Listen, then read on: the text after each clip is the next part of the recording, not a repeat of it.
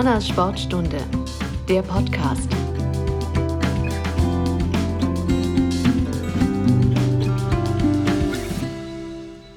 Hallo und herzlich willkommen zu einer neuen Folge der Humanas Sportstunde. In der vergangenen Episode, damals noch im Jahr 2022, war ich zu Gast bei Germania Halberstadt.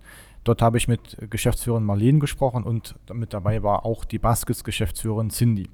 Also damals waren zwei verschiedene Sportarten im Podcast-Thema. Heute sind wir wieder in einer unterwegs, nämlich im Schwimmsport. Dazu bin ich in der Magdeburger Elbe Schwimmhalle, wo Sarah und Florian Wellburg trainieren. Hallo ihr zwei.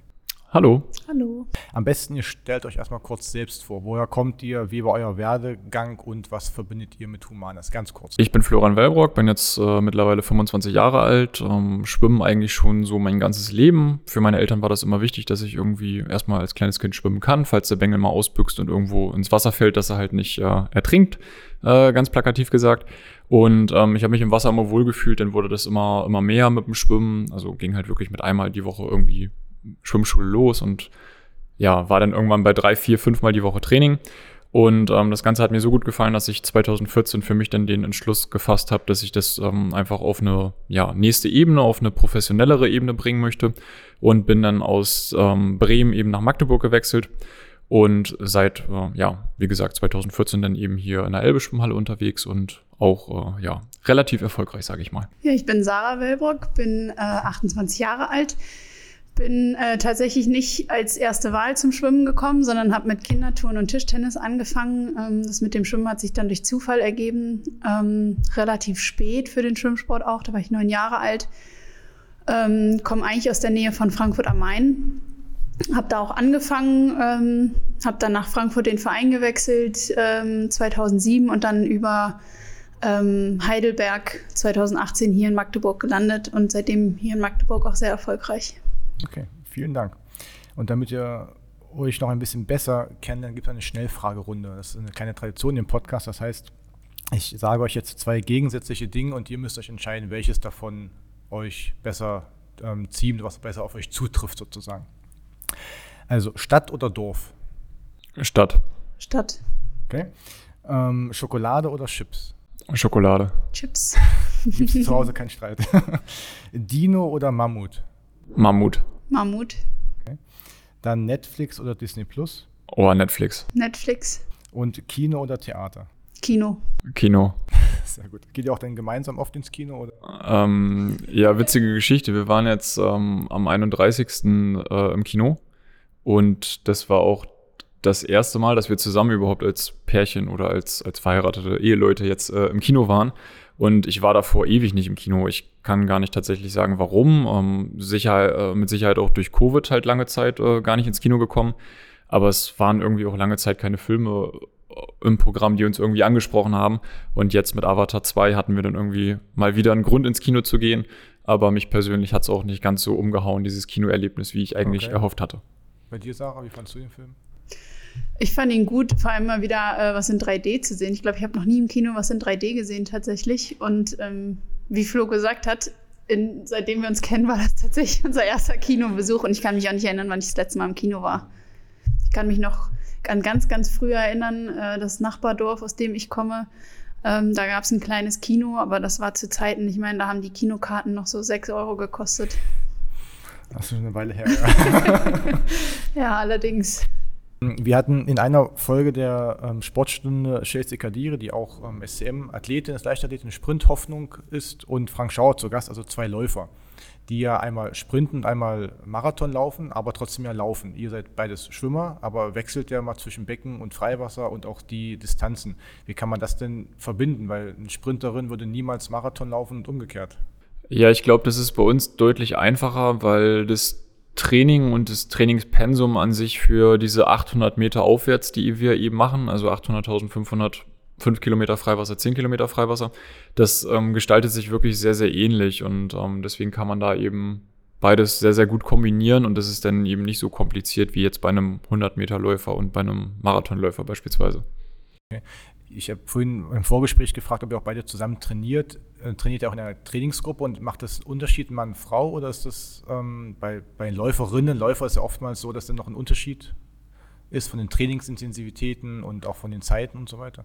Nee, tatsächlich, wenn wir jetzt nicht in der unmittelbaren Wettkampfvorbereitung sind, ähm, sage ich jetzt mal so ein, zwei Wochen vor dem Wettkampf, ähm, trainieren wir eigentlich eins zu eins das Gleiche. Es gibt so gewisse Abgangszeiten oder Startzeiten, die können mal variieren zwischen Männern und Frauen, logischerweise, weil die Männer ein bisschen schneller sind. Aber von den Inhalten her, ähm, vor allem im Wasser, ist das eigentlich eins zu eins das Gleiche. Natürlich beim Krafttraining unterscheidet sich es ein bisschen. Ähm, da kommt es auch ein bisschen, sag ich mal, auf die individuelle Zusammensetzung des Körpers logischerweise an, aber äh, im Wasser machen wir dasselbe. Was macht ihr da so im Wasser? Also wie muss man sich so eine Trainingseinheit im Wasser vorstellen? Ja, viele Leute denken immer, dass wir so zwei Stunden am Stück einfach hoch und runter schwimmen und äh, dann rausgehen und das war's. Ähm, nee, das ist aber schon ein bisschen strukturierter und äh, sinnvoller, was wir da insgesamt machen. Ähm, da ist meistens ein kleines Warm-up im Wasser, also ich sag mal so vier bis 800 Meter irgendwie einschwimmen mit technischen Übungen, ähm, beliebiges Schwimmen, wo man gerade Lust drauf hat. Und ja, dann sind das Technikübungen. Wir schwimmen Beine mit einem Brett, wie man das aus der Schwimmschule kennt. Wir haben ein Brett, was man sich zwischen die Beine klemmen kann, dass man eben nur über die Arme schwimmt. Ähm, ganz viele verschiedene Sachen. Wir wechseln viel zwischen den verschiedenen Stilen. Also wir schwimmen eben nicht nur Kraul, sondern auch mal Schmetterling, Rücken, Brust. Ähm, also es ist schon so ein, so ein Trainingsplan zu gestalten relativ komplex. Unser Trainer verbringt auch sehr, sehr viel Zeit mit, das weiß ich. Ähm, aber wie gesagt, also von solchen Sachen wie 6 mal 1500 Meter auf Zeit, ähm, über 10 mal 400 Meter, ähm, über kürzere Sachen, 50 Meter Strecken, ist ähm, wirklich alles dabei. Wow, das hört sich auf jeden Fall kräfteraubend an. Sarah, du hast vorhin gesagt, du bist eigentlich ganz woanders gestartet, nicht wie ähm, Flo als ja, Wassermensch geboren sozusagen, sondern hast was ganz anderes gemacht. Wie bist du denn überhaupt dann zum Wasser oder eben zum Schwimmen gekommen? Also zum Wasser als Kind einfach gerne im Schwimmbad gewesen. Das ähm, war schon immer da. Meine Oma war immer mit mir im Schwimmbad, ähm, weil meine Oma natürlich nicht mehr arbeiten musste. Ähm, dadurch hat sich da schon das irgendwie ergeben und mit meinem Papa war ich dann sonntags immer in einem Schwimmbad. Also er hat Sauna gemacht, ich habe irgendwie bin gesprungen, gerutscht oder was auch immer. Ähm, und irgendwann hat uns ein Bademeister in dem Schwimmbad angesprochen und meinte, ich soll doch mal in den Schwimmverein gehen, weil das sieht irgendwie so aus, als könnte ich zumindest mich halbwegs über Wasser halten. Ähm, das haben wir dann gemacht. Ähm, da gab es eine lange Warteliste, deswegen bin ich erstmal zur DLRG in Bruchköbel, war da, glaube ich, zwei Wochen. Ähm, und der Verein, dadurch, dass die DLRG direkt vor dem Verein trainiert hat, ähm, haben die aus dem Verein dann gesehen, wie ich schwimme. Und dann hatte sich das mit der Warteliste ganz, ganz schnell erledigt. Und dann hat das da alles seinen Lauf genommen. Das war ein ganz kleiner Verein, der SC Undina Bruchköbel. Den gibt es auch bis heute noch. Ähm, mein damaliger Trainer ist leider vor ein paar Wochen verstorben, äh, im Alter von 80 Jahren. Ähm, aber den Verein gibt es noch. Äh, wir haben zu den Zeiten damals aber zwei, dreimal die Woche so anderthalb Stunden trainiert. Da haben wir vielleicht so zwei, zweieinhalb Kilometer geschafft, weil wir natürlich auch alles so kleine Stifte waren. Ähm, das ist heute natürlich ein bisschen anders. Wie viel schafft ihr heute in der Woche? Bis zu 110 Kilometer. Ja, also 110 Kilometer machen wir dann im Trainingslager. Das ist nicht der, der Standard. Ich sag mal, so eine normale Woche liegt bei 70 bis 80 Kilometer. Boah, nicht schlecht. Und ähm, wie Laufen tue ich so viel nicht. genau. Und wie entscheidet man sich, ob man im Becken oder Freiwasser oder welche Disziplin, Freistil, wie auch immer, so sagen das Trainer, dass du vielleicht für eine besser geeignet bist? Oder wie kam es, dass du jetzt oder gesagt, gerade Sarah, wie kam es, dass du eben gerade du jetzt hier gelandet bist und eben nicht, keine Ahnung, Kurzstrecke, Schmetterling oder sowas? Das ergibt sich mit dem Alter. Also gerade als Kind ist man natürlich noch vielseitiger. Äh, das kristallisiert sich dann alles mit den Jahren raus. Also ich habe zum Beispiel, als ich angefangen habe, viel eher so Rückenschwimmen oder auch mal ein bisschen Lagenschwimmen gemacht und irgendwann hat sich dann gezeigt, okay, so Kraul Richtung lange Strecken liegt mir deutlich besser als ähm, die Sprintsachen oder andere Lagen. Und je älter man wird, desto mehr kristallisiert sich dann eigentlich raus, was man, was man wirklich kann und was einem liegt, wie die Muskulatur aufgestellt mhm. ist. Ähm, und dementsprechend spezifischer wird natürlich dann auch das Training. Und ähm, was ist so der größte Unterschied zwischen Becken und Freiwasser? Also Freiwasser ist auf jeden Fall im Vergleich zu ähm, zum Beckenschwimmen, wenn man das jetzt nicht so macht wie Flo 2021 in Tokio, äh, einfach vorne wegschwimmen, ähm, dann hat Freiwasser schon was mit Vollkontaktsportart zu tun. Ähm, Gerade so beim Massenstart, wenn da 65, 75 Leute auf einmal losschwimmen, dann ist das schon erstmal ein bisschen bisschen Gehaue, wenn man das nicht irgendwie schafft, sie so zu positionieren oder eine Randposition hat, dass man das nicht so abbekommt. Ähm, das hat man natürlich im Becken nicht. Da hat jeder seine Bahn, alles ganz gemütlich. Ähm, aber es ist natürlich auch eine Herausforderung und es macht, macht Spaß auf jeden Fall im Freiwasser. Wie siehst du das, Flo? Du hast gerade so geschmunzelt. Ja, ähnlich, aber es ist halt einfach wirklich ein deutlich taktischer Sport. Also ähm, man muss sich da auf ganz verschiedene Dinge einstellen, wie verschiedene Rennverläufe, die, die Umweltbedingungen. Ähm, Habe ich warmes Wasser, kaltes Wasser, Wellen, keine Wellen. Ähm, dann hat man ja noch solche Verpflegungsstationen ähm, beim, beim Freiwasserschwimmen, ähnlich wie beim Marathon. Da kann man sich ja so einen Becher mit äh, Flüssigkeit ähm, abgreifen und trinken. Ähm, das ist bei uns beim Freiwasserschwimmen dann genauso. Und das sind natürlich alles Sachen, die man beim Beckenschwimmen nicht hat. Also so diese 1500 Meter Freistil im Becken, das ist wirklich immer eins zu eins das Gleiche. Da weiß ich, ich habe wirklich 1500 Meter, ich habe meine 26 Grad Wassertemperatur und ähm, auf meiner Bahn lässt mich hier jeder in Ruhe. Und das ist beim Freiwasser natürlich eben ähm, immer ganz, ganz unterschiedlich. Und das macht das auch irgendwo ein Stück weit, ja, sehr, sehr attraktiv für mich. Und wie ist das, wenn ihr zum Beispiel jetzt Olympia, Tokio, kennt ihr die Strecke vorher oder also das, das, Wasser? Weil zum Beispiel bei Formel 1 oder bei Rennsportarten, dann fährt man die Strecke einmal ab. Oder man hat eben verschiedene Rennen vorher, man kennt das irgendwoher. Ist das so, dass irgendwie bekannt ist oder ist das einmalig dort oder müsst ihr das wirklich komplett neu einstellen? Ja, das ist mal so, mal so. Also natürlich hat man auch Stationen in bestimmten Städten und Ländern, ähm, die sind wie auch in der Formel 1 einmal im Jahr. So, da weiß man ganz genau, wie das alles aussieht und abläuft. Ähm, in Tokio konnten wir jetzt allerdings erst so vier, fünf Tage vorher auf die Strecke, ähm, was eben auch eben ja Corona geschuldet war. Also es war vorher nicht möglich, mal eben nach Tokio zu fliegen und da einen Testwettkampf zu machen oder so. Das war mit. Aber ist das der Standard sonst, dass eben die olympische Strecke vorher getestet wird? Ähm, ja, mal so, mal so. Also es gibt auch so Olympic-Test-Events, dass denn die besten 20 der Welt vorher nochmal eingeladen werden, ein Jahr vorher eben, und ähm, dann wird dann Testwettkampf gemacht. Ähm, da darf man sich aber auch nicht drauf verlassen. Aber prinzipiell muss man sich auch ähm, einfach ja wirklich auf die Wassertemperatur einstellen. Das ist, denke ich mal, immer so das Wichtigste, ob man eben mit kaltem oder warmem Wasser zu tun hat. Weil ansonsten schwimmt man ja nicht desto trotz im, im gleichen Element. So klar, im Endeffekt schwimmt man mal im Dreieck oder im Viereck. Das kriegt man jetzt aber eben auch alles sehr, sehr schnell gehandelt und ähm, das ist nicht großartig kompliziert für die Leute, die auf dem Niveau eben schwimmen. Und ja, die Wassertemperatur ist wie gesagt wirklich das Entscheidendste und da kann man sich vorher drauf einstellen. Wo schwimmt ihr lieber im Warmen oder im Kalten? Definitiv im Warmen. Also ja, da bin ich wirklich Warmduscher. Ja, für mich kann es ruhig ein bisschen kälter sein. Ich habe da nichts dagegen. Also sag ich mal so 22, 23 Grad, was ja schon mal deutlich kälter ist als so ein Schwimmbecken, habe ich auch nichts gegen. Wie ist das bei anderen Schwimmern? Ist, ist das auch so unterschiedlich oder sagen die meisten eher wärmere Temperaturen? Das ist ganz unterschiedlich, würde ich sagen. Also ich kenne eine italienische Schwimmerin, die ähm, kommt mit kaltem Wasser überhaupt nicht klar. Bei der habe ich schon öfter mitbekommen, dass die dann Rennen auch abgebrochen hat, weil die einfach so durchgefroren war, obwohl es für mein Empfinden gar nicht so kalt mhm. war. Ähm, aber da ist jeder ganz, ganz anders. Ja, denke ich auch, dass ähm, sich die breite Masse eben wirklich bei einer Temperatur 22 bis 26 Grad am wohlsten fühlt. Und dann gibt es natürlich immer ein paar Ausreißer, die ein paar Grad mehr oder weniger lieber haben. Was ist so der, ähm, der kälteste Punkt, in dem ihr schwimmen dürft? Gibt es da eine Vorschrift? Ich glaube ähm, 15 Grad. Ähm, es gibt ja eine Neoprenregelung. Ähm, ich weiß gar nicht, ob die jetzt zu diesem Jahr tatsächlich geändert wurde. Ähm, bis zum letzten Jahr war das so, dass ähm, bis 20,0 Grad wirklich mit den, ich sage jetzt mal Stoffanzügen, diese langbeinigen Stoffanzüge, die man kennt, geschwommen werden durfte. zwischen 18 und 19,9 durfte ein Neopren angezogen werden, musste aber nicht. Und ab ähm, unter 18 Grad musste dann ein Neoprenanzug angezogen werden.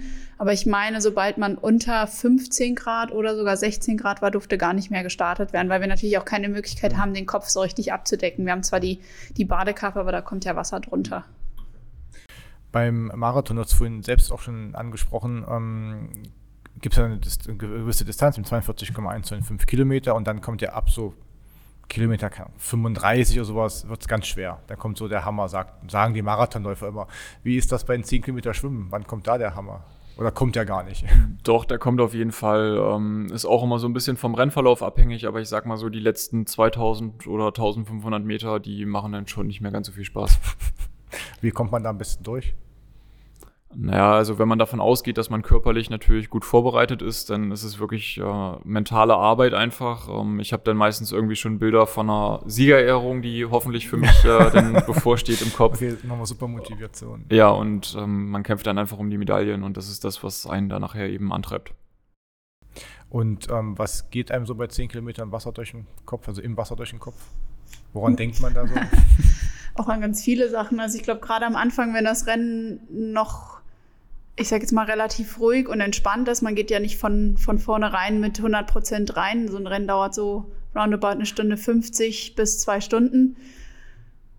Man guckt, also es geht für einen selber geht es viel schneller vorbei, als wenn man zuschaut. Aber es sind ganz viele Sachen. Ähm, man guckt, wie man sich positioniert, guckt vielleicht auch ein bisschen, wo die anderen sind. Wenn es um die Verpflegung geht, gerade in der ersten Runde muss man mal schauen, wo steht denn mein Trainer, der mich verpflegt. Ähm, meistens ich sag mal, in der Regel sind es vier Runden, die man schwimmt, a 2,5 Kilometer.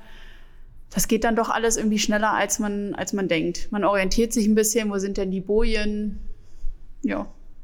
Oder was würdest du sagen? Ja, nee, das trifft es eigentlich ziemlich auf den Punkt. Also mir geht da auch nicht wirklich viel durch den Kopf. Also natürlich diese taktischen Elemente, die Sarah gerade schon angesprochen hatte. Ansonsten habe ich vor dem Rennen immer noch äh, meine Kopfhörer drin, dass ich irgendwie so einen Ohrwurm dann mit in, in den Wettkampf nehmen kann. Das äh, hilft immer beim Zeitvertreib, wenn man da ein bisschen Musik so vor sich her trällern kann. Aber ansonsten steht man im Wettkampf auch so unter Strom, dass du dir nicht wahnsinnig viel Gedanken darüber machen kannst, an was du gerade denken möchtest. Also das, das läuft dann irgendwie ein Stück weit instinktiv ab und ähm, da muss der, der Kopf und der Körper einfach funktionieren. Hm. Okay. Und ähm, du, ihr habt ja vorhin selbst auch schon angesprochen, wo man dann anfängt beim Start, ob man weiter außen ist oder in der Mitte. Was ist denn über die lange Strecke gesehen am besten? Es kommt ein bisschen auf den, auf den Kurs an tatsächlich, ähm, wie der gesteckt ist. Und wir können uns grundsätzlich unsere Position auch nicht aussuchen. Also es werden vorher Startnummern ausgelost und dann stehen die Startnummern einfach alle nebeneinander. Es ist selten, dass man sich das mal aussuchen kann, an welcher Stelle man startet. Wenn man sich aussuchen kann, das haben wir zum Beispiel bei einem Rennen in Spanien, was wir jetzt die letzten Jahre gemacht haben, ähm, da starten wir nicht von so einer Plattform, von so einem Steg aus, sondern aus dem Wasser ähm, dann versucht man sich irgendwie so zu positionieren, dass man zum einen nicht mittendrin ist und irgendwie alle Schläge abbekommt ähm, und irgendwie die schnellste Linie zur ersten Boje kriegt. Du hast eine Brille auf. Wie ist das im Wasser? Hast du Kontaktlinsen oder ja. Sport? Okay. Kontaktlinsen normalerweise. Hast du schon mal verloren? Oder kann man die irgendwie. Also, wenn ich jetzt meine Brille abnehmen würde, ich würde nichts sehen. Ja, ich sehe dann auch relativ wenig. Im Wasser geht das tatsächlich, vor allem unter Wasser. Ähm, da sehe ich wieder fast normal. Ähm, ich weiß nicht, womit das zusammenhängt. Äh, irgendwie Licht, wie das Licht bricht oder keine Ahnung. Ähm, aber in der Regel habe ich Kontaktlinsen drin. Klar kann man die auch mal verlieren. Ähm, ich habe das mal probiert, unter Wasser mal kurz die Augen aufzumachen und da sind die tatsächlich drin geblieben. Aber ich will es jetzt auch nicht, ähm, will kein Risiko eingehen. Also ich habe eigentlich immer beim Wettkampf habe ich immer ein bis zwei extra Kontaktlinsen dabei, dass falls ich mal eine verliere oder doch mal eine rausfällt, weil man sich mal am Auge juckt oder so, habe ich immer welche dabei. Ihr seid ja nun beide Schwimmer, das ist auch doch recht erfolgreich. Ähm, wie oft redet ihr privat über das Schwimmen? Ständig. nee, man, man kommt ja schon irgendwo nicht drum herum. Also erstmal ist das ja einfach Alltagsgegenstand. Und dann braucht man ja nur mal irgendwie das Handy aufmachen, auf Instagram gehen und da wird einem direkt die ganze Galerie von den Schwimmerfreunden vorgeschlagen. Und dann äh, sagt man hier, Sarah, die sind gerade da und da im Trainingslager, der ist da im Urlaub und dann fängt man an, über die Leute zu reden und das, das lässt einen dann irgendwo nicht los. Also das ist nicht so, dass wir jetzt zu Hause nur über Schwimmen reden wollen. Wir haben auch genügend andere Themen, Gott sei Dank. Aber es bleibt auch irgendwo nicht aus, um über den Schwimmsport zu sprechen. Und mit der Familie beim Weihnachtsessen, fragen die euch denn aus, ja, das finde ich tatsächlich teilweise schon lästig, weil. so viel nee, ist es ja nicht. Nee, aber es, also ist jetzt Meckern auf hohem Niveau. Ähm, aber mit den Leuten, mit denen ich hier über Schwimmsport spreche, das sind halt alles Profis oder Profitrainer und die wissen halt wirklich, wovon sie reden. Und dann äh, kommt irgendwie, weiß ich nicht, meine 80-jährige Oma von zu Hause und möchte mir noch irgendwelche Tipps mit an die Hand geben, was irgendwo nett gemeint ist, dann muss ich dann auch schmunzeln. Aber äh, wenn der Abend dann irgendwann doch mal ein bisschen länger wird und äh, ja, die Fragen sich dann irgendwie häufen, dann sage ich schon irgendwo auch mal, okay, äh, jetzt hier reicht's, ich möchte jetzt auch mal Feierabend machen an der Stelle. Ähm, das wird dann aber auch immer gut aufgenommen und natürlich akzeptiert. nach den Groß-Events ist es immer noch mal ein bisschen mehr.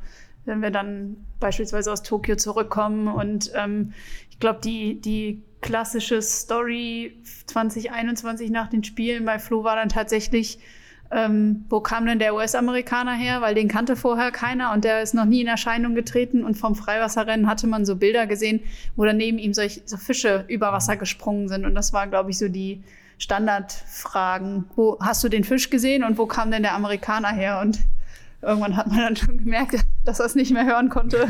Ja, weil man beantwortet irgendwann auch einfach immer wieder die gleichen Fragen. Ähm, vor allem nach den Top-Events, wenn man dann erfolgreich war, hat man eben auch so, so Interviewketten, wo man das marathonmäßig abarbeitet und hat da eben schon 30 Mal die gleichen Fragen beantwortet und dann steigt man in den Flieger, hat zwölf Stunden Ruhe, kommt zu Hause an und da schießen die Eltern dann direkt wieder mit den gleichen Fragen los.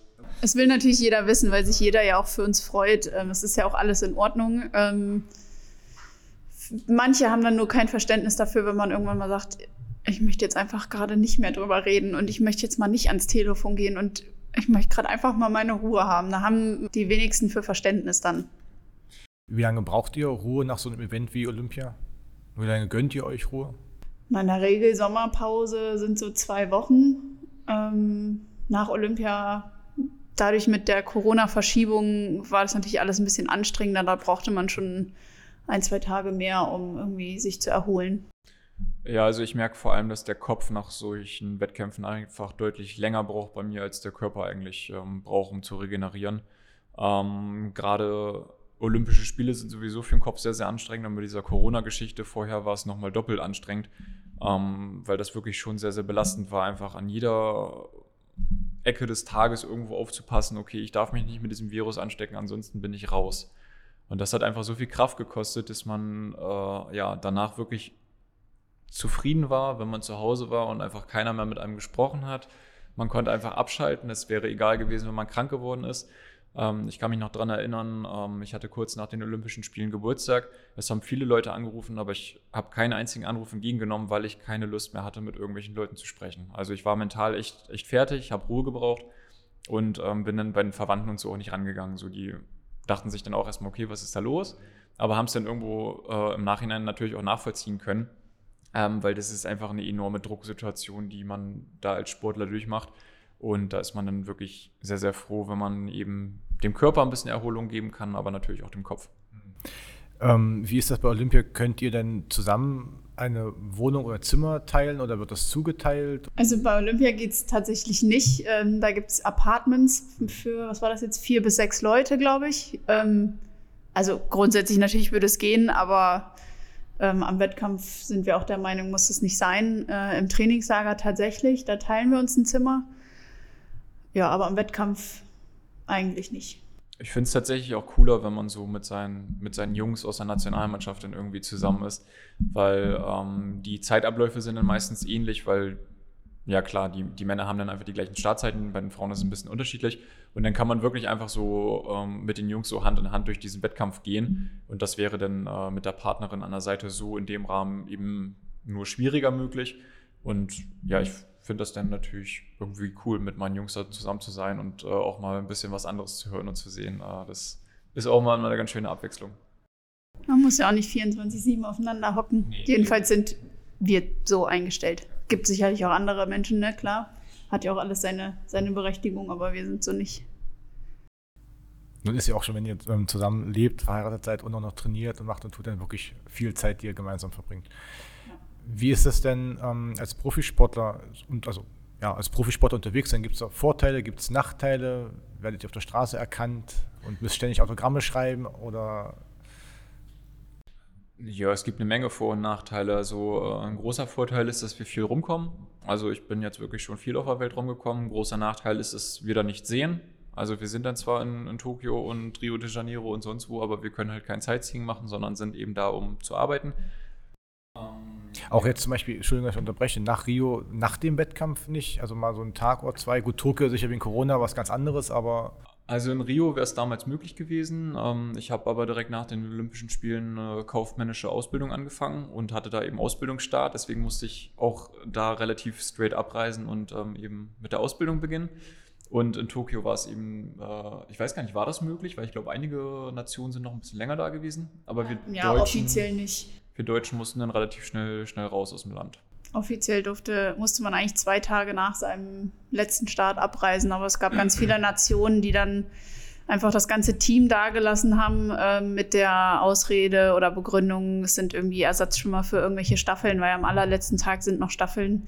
Ähm, natürlich braucht man nicht äh, acht ähm, Ersatzschwimmer pro Position, aber die haben das dann so geregelt und das ging dann auch so durch. Ähm, deswegen hat man dann gesehen, das deutsche Team wurde immer kleiner, immer kleiner und äh, ich glaube, Floß 1500 war das letzte. Da waren wir gefühlt noch zu dritt auf der Tribüne. Dann haben wir noch ein paar andere Sportler, die noch da waren, noch nicht abreisen mussten, noch gefragt, wollte er nicht noch dazukommen und wir sind nur noch so wenig Leute und dann waren wir tatsächlich am Ende, glaube ich, doch 15, 20 Leute auf der Tribüne, die dann Flussfinale noch sehen konnten, weil der Rest eben schon abgereist war. Okay. Welche Nachteile gibt es? die Familie muss sehr viel zurückstecken. Also, ich sage jetzt mal, meine Eltern, seine Eltern, ähm, die haben natürlich wenig von uns. Das geht ja schon früh los, die ganze Reiserei. Ja, das wäre für mich jetzt auch so der einzige Punkt, der mir gerade auf die Schnelle einfällt.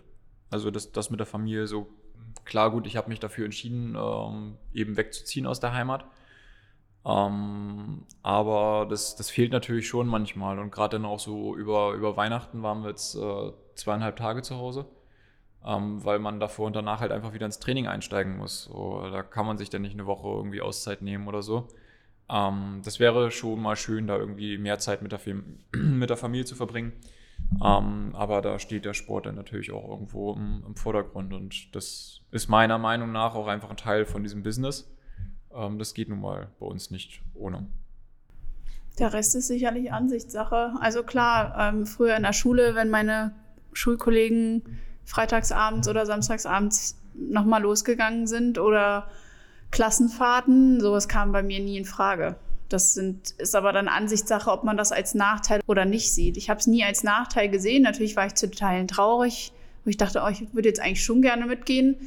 Ich hätte aber auch alles nie eintauschen wollen, weil hätte ich dann vielleicht das ein oder andere Mal gesagt, naja, ich lasse jetzt das Training ausfallen und gehe mit denen weg, dann wäre ich vielleicht nicht mit der olympischen Medaille nach Hause gekommen. Ja. Also die Frage kam bei mir ganz oft, als ich noch so ein bisschen jünger war, ich sag mal so 18, 19, 20. Ähm, da wurde ich ganz oft gefragt, so ja, und deine Freunde, wenn die Party machen gehen und so, äh, vermisst du das nicht? Und da denk, stand für mich immer so fest, nein, vermisse ich nicht. Also ich habe das alles gemacht, irgendwie in der Spanne von 16 bis 18, dass ich halt mal weggegangen bin. Also gut, machen wir, wenn es mal passt, macht man das ja heute auch nochmal irgendwo. Ähm, aber so ein, so ein Partywochenende oder mehrere Partywochenenden über, über Jahre würde ich niemals gegen das eintauschen wollen, was ich heute habe. Und ähm, dadurch, dass wir eben früh mit dem Leistungssport angefangen haben, haben ja auch unsere Freunde da auch irgendwo immer mit an einem Strang gezogen, weil die eben den gleichen Sport gemacht haben. Und deswegen ist man eben nur ein, zwei Mal im Jahr irgendwie weggegangen und nicht jedes zweite Wochenende, wie das die, die normalen, in Anführungszeichen, äh, die normalen Menschen eben machen. Du hast gerade schon Olympiamedaillen angesprochen. Wo lagern die denn zu Hause oder, oder überhaupt die Medaillen, die ihr so gewonnen habt und mitgebracht habt? Also die olympischen Medaillen, die sind im Bankschließfach, ähm, weil wir denken uns okay, wenn bei uns mal eingebrochen werden sollte, weil es ist ja immer einfach nachzuvollziehen über Social Media und Nachrichten, äh, wo wir gerade unterwegs sind. Und äh, in Magdeburg wissen leider auch viele Leute, wo wir wohnen. Ähm, haben wir sie eben zur Bank gegeben, weil alles andere kriegt man irgendwie von der Versicherung wieder, aber eine olympische Medaille eben nicht. Und da ist der emotionale Wert eben so hoch, dass wir sie nicht zu Hause haben wollen. Aber die anderen Medaillen, die, die lagern zu Hause, einige in der Vitrine, so die emotional wichtigen und schönen von den wirklich Großevents. Und ähm, ja, die anderen Medaillen, die lagern dann eben nicht ganz so prä präsent irgendwo bei uns in der Wohnung. Du hast nun Olympia Gold gewonnen, auch als erster Schwimmer seit 88 wieder nach Deutschland geholt. Ähm, fühlst du oder fühlt ihr euch irgendwie als Stars, weil vielleicht in den USA oder in großen Schwimmernationen wäret ihr vielleicht auch Stars, also Traumpärchen oder irgendwas in diese Richtung? Ähm, ich merke schon, dass ich äh, teilweise irgendwo erkannt werde in Regionen von Deutschland, wo ich nicht damit gerechnet hätte. Und da denke ich mir dann schon, okay, ist jetzt crazy, dass ich jetzt hier angesprochen werde. Und da merke ich dann eben schon, dass ja, meine Erfolge irgendwo eine gewisse Reichweite generieren, ähm, die einfach aufmerksam macht auf mich. Ähm, aber wenn ich jetzt US-Amerikaner wäre und für, für Amerika schwimmen würde, dann wäre ich da eben nur einer von vielen. Also da würde ich dann gar nicht so aus dieser Masse herausstechen, weil die haben dann noch einen Caleb Dressel, der eben nicht einmal olympisches Gold holt, sondern sechsmal oder weiß ich nicht wie viel. Und ähm, da wäre ich dann mit Sicherheit nicht so gefragt, wie ich das hier in Deutschland bin. Deswegen bin ich schon ja, froh über das, was ich hier habe und das, was ich hier bin. Ich habe da äh, eigentlich nichts hinzuzufügen tatsächlich. Diese, diese Aussage, Traumpärchen, das sehen wir so nicht. Wir sind normale Menschen wie, wie jeder andere auch. Das ist ja meist auch nicht, dass ihr das so über euch sagt, sondern andere über, also ja. bestimmte ja, Boulevardmedien, ja wie auch immer. Wir sind ja auch kein Traumpärchen. Also wir sind, wir sind ein Paar. Wir haben ja die gleichen Macken und Ecken und Kanten wie, wie ja. jedes andere Pärchen auch. Also wäre ja auch langweilig und absurd, wenn das bei uns nicht der Fall wäre. Ähm, jetzt ist nur mal der blöde Zufall eingetreten, dass wir beide den gleichen Sport machen, beide die gleichen Strecken schwimmen.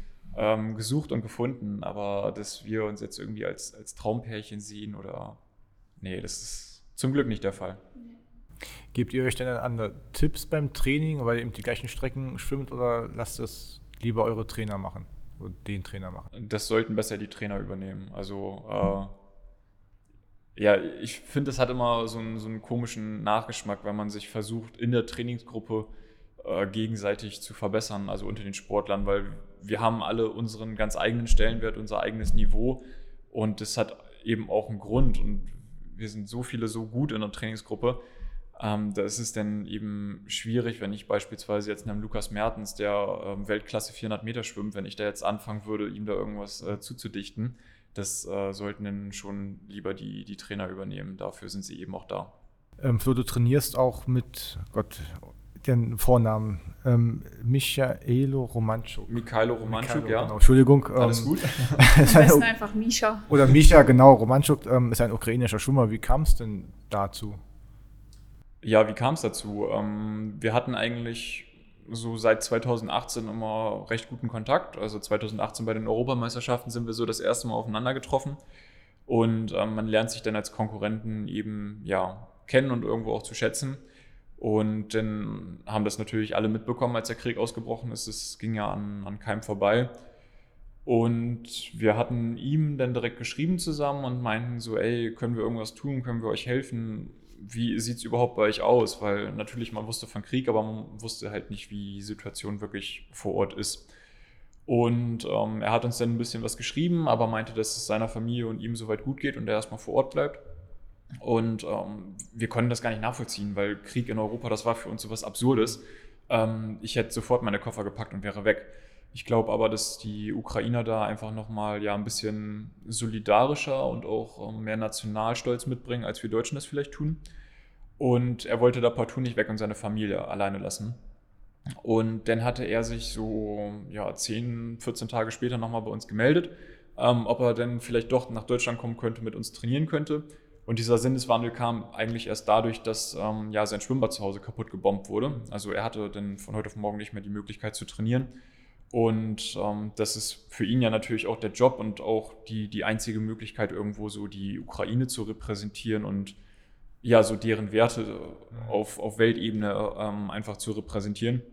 Und deswegen wollte er den Schwimmsport unbedingt ähm, weiterführen und das dann in unserer Trainingsgruppe. Und dann hat er eben ja nochmal den Kontakt gesucht. Ich hatte dann einen Trainer vermittelt und ja, dann hat er auf ja, kurz und knapp seine Sachen gepackt und ist eben Teil unserer Trainingsgruppe geworden. Das ist wirklich eine ganz, ganz tolle Sache, dass er eben hier dann eine Perspektive bekommen hat zum Trainieren und den Job nicht aufgeben musste oder eben ähm, weiter schwimmen kann. Wie könnt ihr den am besten abschalten? Also wir gehen auf jeden Fall gerne mit unserem Hund spazieren. Wir haben einen kleinen Hund ähm, irgendwo außerhalb Magdeburg, ähm, wo man nichts mehr hört und nur noch irgendwie Bäume und Elbe sieht, wo es schön ruhig ist. Oder auch einfach mal tatsächlich mal wandern gehen. Ja, wir hatten jetzt äh, vor kurzem Wanderurlaub. Ähm, ich hatte eine relativ kurze Sommerpause dieses Jahr und deswegen ähm, habe ich jetzt vor Weihnachten noch mal eine Woche Urlaub bekommen, was normalerweise eben nicht der Fall ist. Und da waren wir auch in der sächsischen Schweiz unterwegs zum, zum Wandern. Und ja, ich komme da super zur Ruhe. Also einfach durch den Wald laufen, gucken, was links und rechts passiert oder eben auch nicht passiert. Und ja, wenn man dann noch so einen, so einen Vierbeiner neben sich daherlaufen hat, das, ähm, das erdet einen irgendwo und gibt mir wahnsinnig viel, viel Kraft zurück. Hilft das auch bei Niederlagen, weil nicht jedes Rennen ist erfolgreich? Also mir hilft das in, in allen Lebenslagen. Ähm, ich, äh, wenn ich jetzt so eine Niederlage erfahren habe, dann spreche ich auch ganz viel mit dem Trainer, mit meinen Trainingskameraden. Ähm, ich glaube tatsächlich sogar am wenigsten mit Sarah, weil, ja, weiß ich gar nicht warum. Ist, ist einfach so. äh, habe ich gar keine Erklärung für, aber ähm, ich suche dann immer die Gespräche, um das halt so dann ähm, auf die Art und Weise zu verarbeiten und dann am Ende des Tages natürlich auch wieder mit dem Hund raus und irgendwo frische Luft alleine sein. Das ist immer ganz schön. Im Moment ist ja Schwimmen euer Fokus und das Hauptthema. Habt ihr euch schon mal Gedanken gemacht, was danach kommen kann oder wollt ihr im Schwimmsport irgendwie bleiben? Weil ihr habt ja, also zum Beispiel, du hast eine Ausbildung gemacht, hast du gerade erzählt. Du hast, glaube ich, studiert. Ich bin Oder grundsätzlich dabei? noch dabei. Ich habe Mhm. im August mein schriftliches Staatsexamen geschrieben, habe das auch bestanden, habe jetzt in drei Wochen mündliche Prüfung noch. Ähm, Im nächsten Semester noch zwei Prüfungen, die auch noch zum Staatsexamen dazugehören. Ähm, und danach mal gucken. Auf jeden Fall irgendwann ein zweites Staatsexamen machen. Gehört natürlich zwei Jahre Referendariat dazu. Das Also du ist hast aber Jura studiert. Genau, Jura. Ähm, das ist aber Zukunftsmusik. Und was ich danach damit machen möchte, weiß ich noch nicht so genau. Es gibt verschiedene Sachen, die mich reizen würden und die ich tatsächlich interessant finde, wie beispielsweise das Richteramt. Ähm, Brauche ich auch entsprechende Noten für. ähm, oder vielleicht auch Notar beispielsweise. Ähm, also gibt verschiedene Sachen, die mich interessieren würden. Ähm, ich glaube, das kristallisiert sich für mich erst so ein bisschen raus, wenn ich das Referendariat gemacht habe mit den einzelnen Stationen und so ein bisschen in alles mal reingucken konnte. Ja, bei mir sieht es eigentlich ähm, auch so aus, dass jetzt momentan natürlich der Fokus voll auf dem Sport liegt. Ähm, bis Paris ist jetzt erstmal alles durchgeplant, äh, bis 2024, aber ich denke mal, dass ich auf jeden Fall noch bis 2028 mache, ähm, solange ich noch Lust und Laune habe und die Gesundheit und der Körper das alles mitmacht. Ansonsten habe ich meine Ausbildung als Immobilienkaufmann in der Hinterhand. Das ist auch schon für den Kopf so ganz gut, dass man einfach eine Absicherung hat, wenn jetzt mal der Körper eben nicht mehr mitspielt, dass man nicht aus allen Wolken fällt, sondern irgendwas machen kann. Und ja, dann kann ich jetzt auch nur rumspinnen. Also ich könnte mich als, als Makler selbstständig machen. Ich könnte mich irgendwo anstellen lassen. Ähm, ich könnte noch eine Trainerlizenz machen, mich als Trainer an den Becken ranstellen. Ähm, Hundetrainer. ja, ich habe da so viele Optionen noch irgendwo ähm, offen. Deswegen ähm, ja, habe ich momentan auch nicht so wirklich den Kopf, mich dafür irgendwas zu entscheiden, weil das einfach noch Zukunftsmusik für mich ist. Und ähm, ich wollte so lange Profischwimmer werden und bin jetzt wahnsinnig froh darüber, dass ich hiermit mein Geld verdienen kann. Und ähm, ja, morgens und abends mit meinen Jungs hier ins Wasser springen darf. Ähm, das ist schon ein großes Geschenk für mich, dass ich das eben so auf die Art und Weise machen kann. Dirk Nowitzki hat einmal gesagt, dass das Schönste nach dem Karriereende ist, dass er morgens Eis essen kann. Was ist denn eure erste süße Sünde, die ihr begehen würdet, wenn denn die Karriere mal zu Ende ist?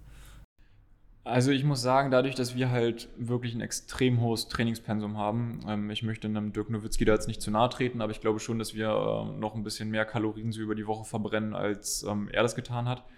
Ähm, ich schlage schon hin und wieder mal über die Stränge, was so das Essen angeht und esse auch mal ein Eis, äh, wenn das gerade sein darf. Worauf ich mich nach dem Karriereende aber am meisten freue, ist so äh, das Ausschlafen. Also im Optimalfall kann ich ja sonntags ausschlafen, weil wir sechs Tage die Woche durchtrainieren. Ähm, Wenn es blöd läuft, muss ich sonntags auch noch früh raus, weil gerade Trainingslager oder Wettkampf oder äh, irgendwas anderes ansteht. Aber wir stellen uns immer so die Frage, wie cool das sein muss, wenn man eine Fünf-Tage-Woche hat und dann Samstag und Sonntags ausschlafen kann. Das muss schon echt cool sein. also und auf diesen Moment, wenn ich wirklich so zwei, drei Tage hintereinander ausschlafen kann äh, nach dem Karriereende, das wäre schon Gold wert. Bist du auch eher so der Lang Langschläfer? Nee, gar nicht, aber es macht einfach einen wahnsinnigen Unterschied, ob man jetzt irgendwie um kurz vor sechs mit Wecker aufsteht oder ob man bis Viertel nach sieben ohne Wecker schlafen kann. Sarah, du hast gerade auch den Kopf gestellt, kein Langschläfer. oder? Nee, also sofern wir jetzt nicht um 2 Uhr nachts ins Bett gehen, was, also ich kann mich gar nicht erinnern, ob wir das überhaupt schon mal gemacht haben, jetzt außer Silvester vielleicht mal, wobei dieses Jahr auch nicht. lagen wir um 23.15 Uhr im Bett. Aber ja, auch so die Fünf-Tage-Woche. Ähm, klar, je nachdem, was man für einen Job hat, kann es natürlich auch sein, dass man trotzdem am Wochenende irgendwie was macht. Ähm, oder wenn Kinder da sind, dann ist man sowieso 24-7 Eltern. Das ist ja nochmal was anderes. Ähm, so ein bisschen auf die Urlaubsplanung tatsächlich, weil man, klar, man hat einen begrenzten Rahmen an Urlaubszeit, aber man kann sagen, oh, ich fahre jetzt mal da in Urlaub oder ich mache mal jetzt am Wochenende oder verlängertes Wochenende.